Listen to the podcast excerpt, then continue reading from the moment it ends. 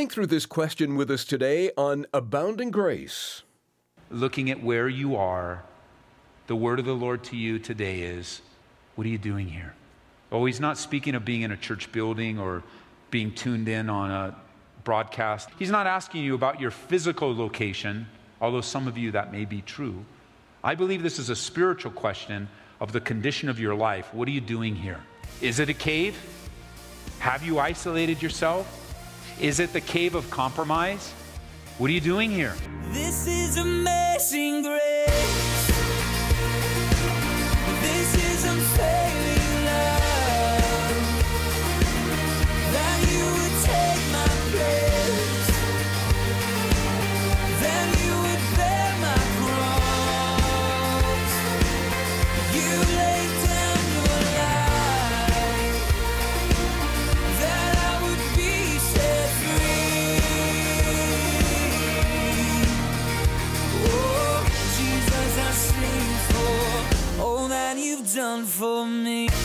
Had an awesome Christmas celebration and glad you could join us for Abounding Grace. Pastor Ed Taylor will be along shortly and we'll be picking up where we left off Friday in 1 Kings. If you'll recall, Elijah had just defeated 400 false prophets and fire came down from heaven. Talk about a great victory. But right on the heels of this came great discouragement.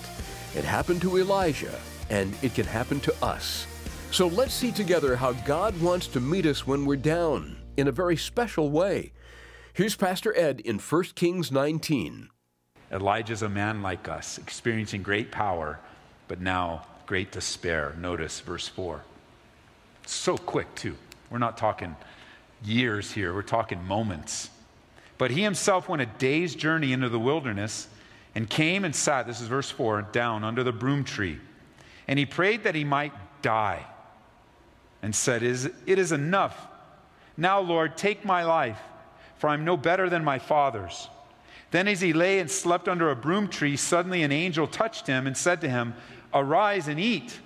And then he looked, and there by his head was a cake baked on coals. This guy's always getting food delivered to him. and a jar of water. So he ate and drank and lay down again. And the angel of the Lord came back a second time and touched him and said, Arise and eat, because the journey's too great for you. So he arose and ate and drank, and he went in the strength of that food 40 days and 40 nights as far as Horeb, the mountain of God. Jezebel, the shrewd manipulator that she was, no doubt saw the vulnerability in Elijah's life. He was at a vulnerable time. He was mentally, emotionally, and spiritually exhausted. We read chapter 18 and study half the chapter in 40 minutes. But it, did, it took a lot longer than 40 minutes for this all to go down. And it took a lot longer than 40 minutes for him to slay 400 prophets. And it took him a lot longer to rest and recuperate. And he's at a weak point in his life as much as he's at a strong point because he's still human. And she recognizes the weakness and takes advantage of it, just like the enemy. Just like the devil himself, she takes advantage of a man's weakness to attempt to utterly destroy him. You don't need to read ahead, but I'm going to let you know she doesn't succeed. Can I get an amen on that? Because the devil's not going to succeed for you either. In your weak time, in your weak moment, even if someone is the tool in the enemy's hands to try to utterly destroy you, by faith, you're going to make it. By faith, you're going to make it all the way to the end. Why? Because the Bible promises, He that began a good work in you will complete it until the day of Jesus Christ. That's the truth. That's the truth. So here he is. Elijah has demonstrated for over three years now his commitment to hear from God, seek God, and obey God, but so quickly he's running ahead of the Lord in order to save his own physical life. The moment and the emotion and the fear got the best of him. And we just, we need to take consideration of that, that those things can get the best of us too. It doesn't make you a bad believer, it just makes you a vulnerable one. The difficulties in life, they just weaken our resolve.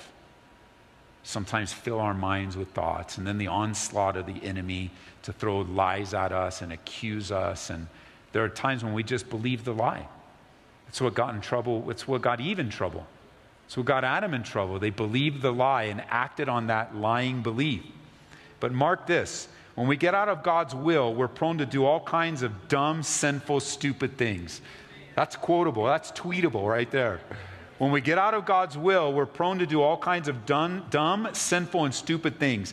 Abraham did it, David did it, Moses, Peter, and on the list goes. The combination of emotional tiredness, weariness, hunger, and a deep sense of fear and failure, along with faithlessness, brought Elijah into a deep depression.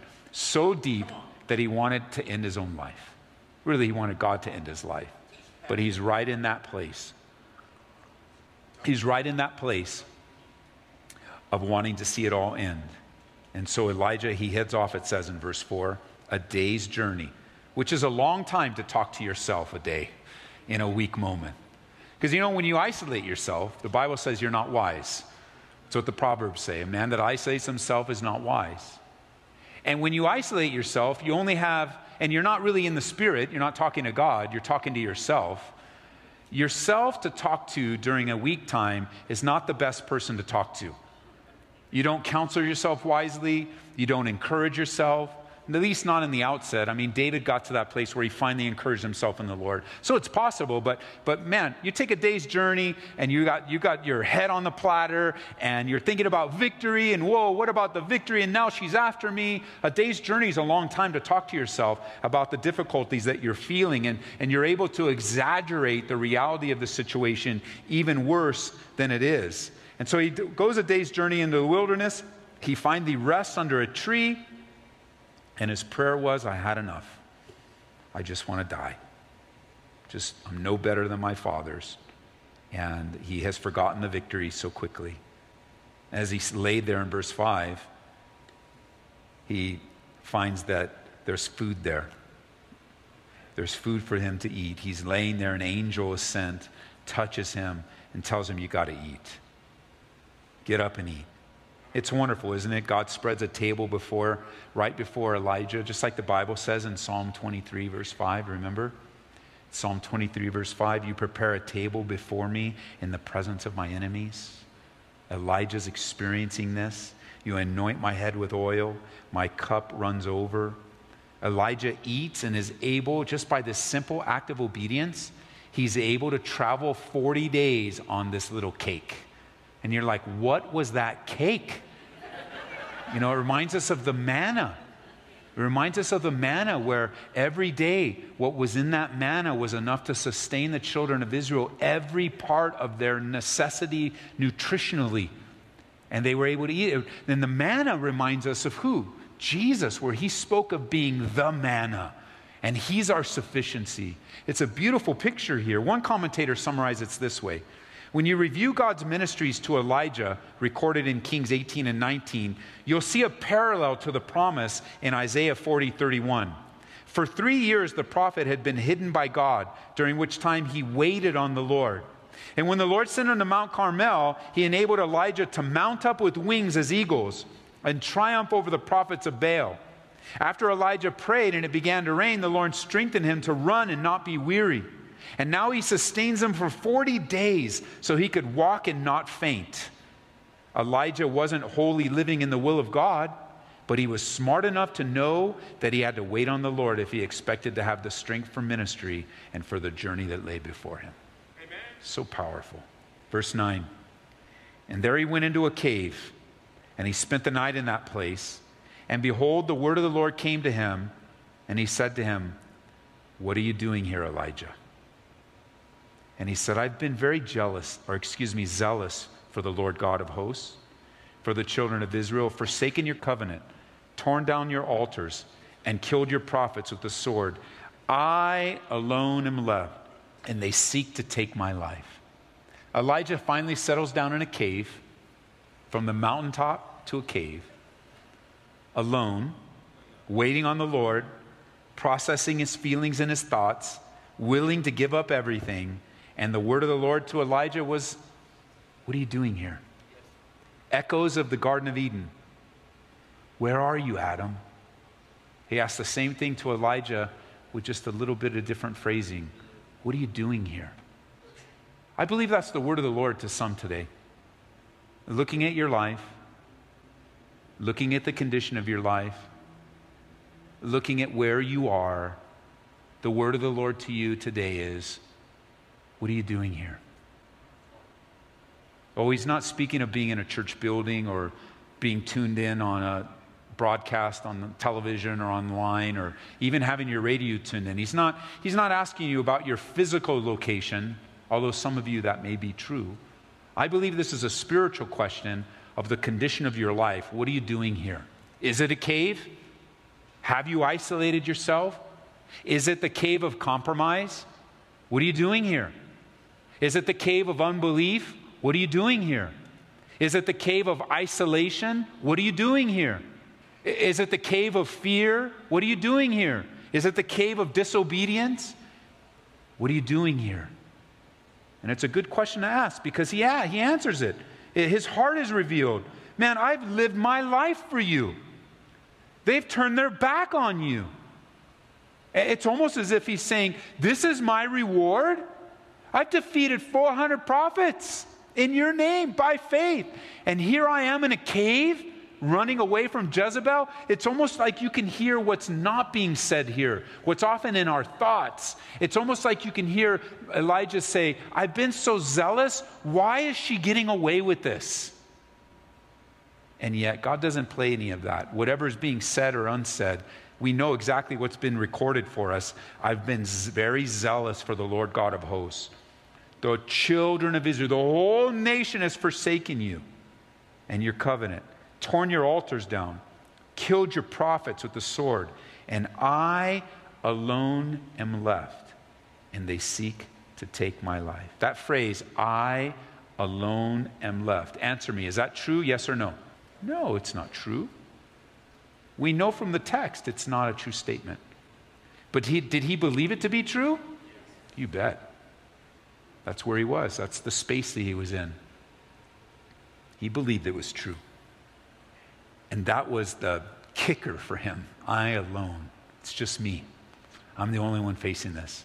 I'm the only one going through this. Nobody understands. Nobody knows. Nobody knows the trouble I've seen. But it's real. It's real. Some of you have been there. You wish you could laugh in times like that, but they're not laughable moments, are they? They're very scary. They're, very concerning. And he does something that's very wise. He's honest with God. You can be honest with God in your prayer life, church. You can be honest with God. You don't have to have any kind of flowery, perfect King James language. You know, even when you're breaking up in groups, it's so encouraging to see so many more people come and join us to pray as God is beginning to stir up in our fellowship more desire, a deeper desire to pray and to see God gathering us. When you're in a group, it's okay to be honest. Yeah, but Ed, what if they laugh at me? Who cares? Fear God, not man. And if they laugh at you, it's a discipleship moment. Hopefully, there's another uh, mature brother in that group or sister that can take that brother or sister aside and say, hey, look here, we're real when it comes to God. We're not fake. And that brother's going through something. And what they don't need is a laugh. They need support. They need encouragement. And it, everything's a discipleship moment. You can be real. Maybe it's just in your prayer closet. And you, you know, you might even feel bad saying, feeling, you know, telling God, I feel alone. Like you're like, I should, I'm, I've been walking with the Lord long enough. I shouldn't be feeling that. No, you can be honest. Like, it's like you think, God, I'm doing great, God. And God says, oh, okay. I, I was kind of, I thought you weren't, but now, now I know. You know, I thought you needed a cake for 40 days, but let me take that cake back, you know. And a raven just swoops in and takes your cake. No, God knows. The Bible says everything is naked and open before the eyes of He who sees.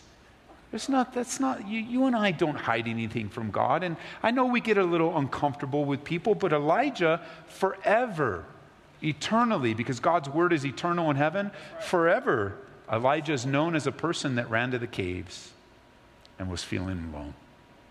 Right after he defeated 400 false prophets and fire came down from heaven and the oil didn't end and the flour didn't end and the kid was brought back from the dead that's that elijah it's the same guy is now in the caves by himself physically with the lord there to encourage him the good news is, is that he doesn't stay in the caves. Even though he feels alone, he doesn't stay there.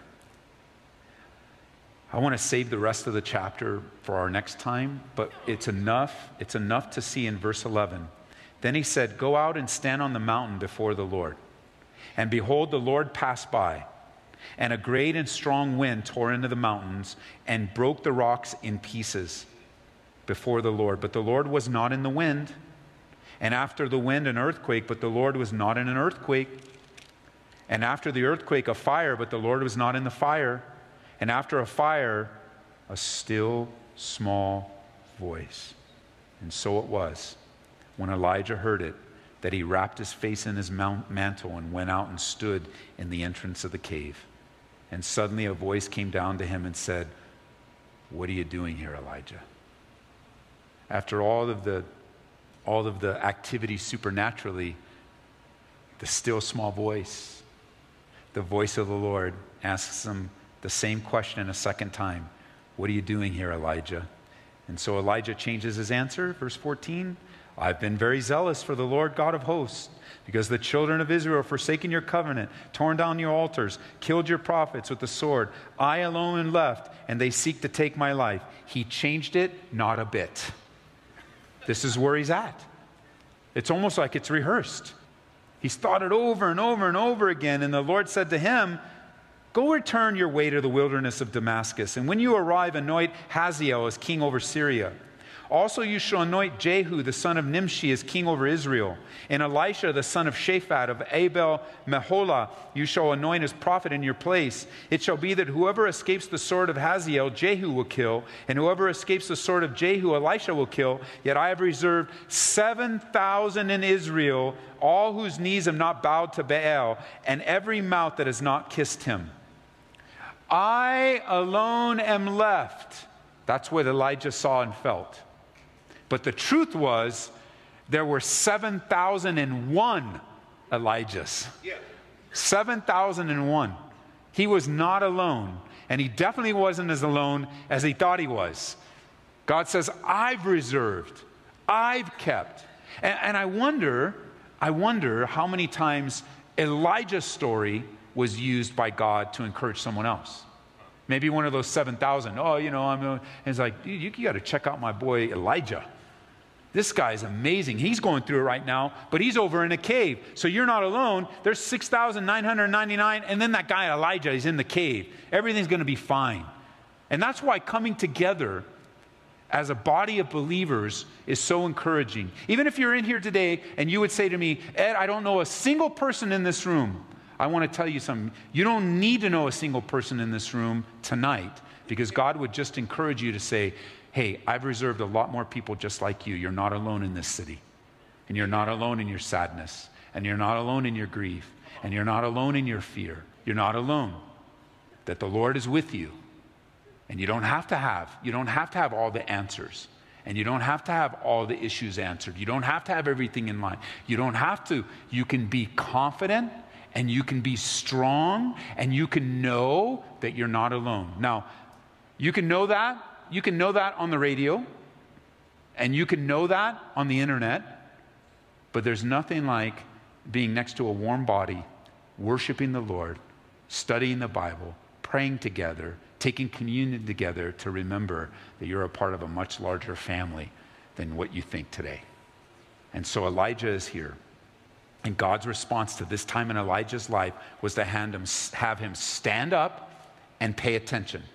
And the Lord passes by in his power and his glory. And then came a strong wind that broke the rocks, and a strong earthquake that shook the ground, and came a dramatic fire. But after that, it was in the still small voice that God came, a gentle whisper by which the Lord met his faithful servant. I don't want to go into depth here, but I want you to remember, I want to remember Mary and Martha. Mary and Martha. Jesus comes to their house. Martha's in the kitchen rattling the pans, doing what any normal person would do. Hey, how would you feel if I told you Jesus was coming to your house? Because I know whenever the house starts getting cleaned up, a guest is on the way. I already know that. Sometimes I know who the guest is, and sometimes I want to ask who the guest is, but I know this. If there's cleaning going on, somebody's coming over. And I'm always like, wait a minute. Why can't they just see us and come to our house how we live? Oh, it's too dirty. It's too dirty. And that's fine, I get it. So I understand Martha, she's, she's a servant. She wants to get into the kitchen, take care of business. I get that. But Jesus told us in that small episode, Jesus told us that Mary chose the good part. While Martha was in the kitchen serving, Mary was down at the feet of Jesus. And I was always reminding, in order for Jesus to get Martha's attention, he would have to at least speak in a regular voice, maybe even a voice raising his tone a little bit to get her attention. But for Mary, she could have heard him if he decided to whisper. That's how close she was. And so they become a picture more than just the essence of the, the event. They become a picture to us that what was the good part? Well, Mary certainly chose to be close in worship. But I think there's, a, there's something here where we have, have with Elijah where she was close enough that even if he chose to whisper, she could hear. So we end here. Is your life so cluttered is your life so loud? Is your life so busy? Is your life so caught up in emotion and drama and difficulty that if God decided to bring an earthquake and bring the rock shattering, and you think, oh, God's in all the activity, and are you so busy that you would miss the still, small voice of the Lord? The one that is a whisper, the one that he draws you in close. You moms and dads, you know there are those times, and grandmas and grandpas, you know as well. Those are those times when you draw your kids so close and you bring them up into your lap, you place them on your chest, and you don't scream at them when they're that close. You don't put your ear or hand on their ear and scream so they can hear you. You take it down a notch, don't you? And you begin to whisper and gently speak, gently cradle, gently rock you know, the Lord wants to do a work like that in your life and mine to draw you and me so close that his voice, he doesn't have to yell, he doesn't have to scream, he doesn't have to bring ro- broken rocks or earthquakes, although he could do that to get our attention, but just to give you a still small voice, just to whisper those beautiful truths how much he loves you, how he hasn't given up on you. He's not yelling at you as you're running away from him. He's not yelling at you when you want to turn your back on him, but rather he's drawing you near. And then you respond because the Bible says that if you draw near to God, he'll draw near to you and he brings you up close. He brings you up to the place where he begins to whisper how much he loves you. He says, Oh, daughter, have you forgotten that I love you? Look to the cross. Oh, son, has that little trinket and bauble in the world, has that gotten your attention? Am I not enough for you anymore?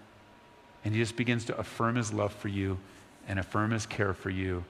And he may ask you the same question he's been asking you for a while What are you doing here? What are you doing here? And we'll leave that there. We'll develop it next time a little more, this event at the rocks. But let the Lord, let, let us leave with just remembering God's faithfulness and his goodness. And I quote it all the time. If you want the address, it's 2 Timothy chapter 2, verse 13. If we are faithless, he remains faithful. He cannot deny himself.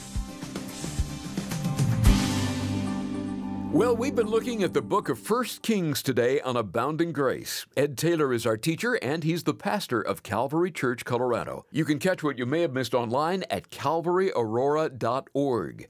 You can also listen on iTunes or through our app. Do a search for Calvary Aurora. This month, we picked out a timely resource we think you'll enjoy. It's The Case for Christ by Lee Strobel. Sort of like a journalist, Lee Strobel investigates the biggest story in history. Is there credible evidence that Jesus is the Son of God and Savior of the world? Lee asks and answers the sort of questions a skeptic would pose. What will be your verdict in the case for Christ? We'll send it your way when you support Abounding Grace with a gift of $25 or more. Please remember this radio ministry is made possible through the generous support of listeners like you. We don't like to make a big deal about it, but it is important that we hear from you as this year draws to a close. Even if you're not in a position to be able to give, that's okay. You can still voice your support by just letting us know you listen, and that would be huge. Call toll free at 877 30 GRACE or go online to calvaryaurora.org. That's 877 30 GRACE. Or write to Abounding Grace, 18900 East Hampden Avenue, Aurora, Colorado 80013. Glad you've taken time out for our study in 1 Kings. We'll pick up where we left off next time we get together on Abounding Grace with Pastor Ed Taylor. This is amazing grace.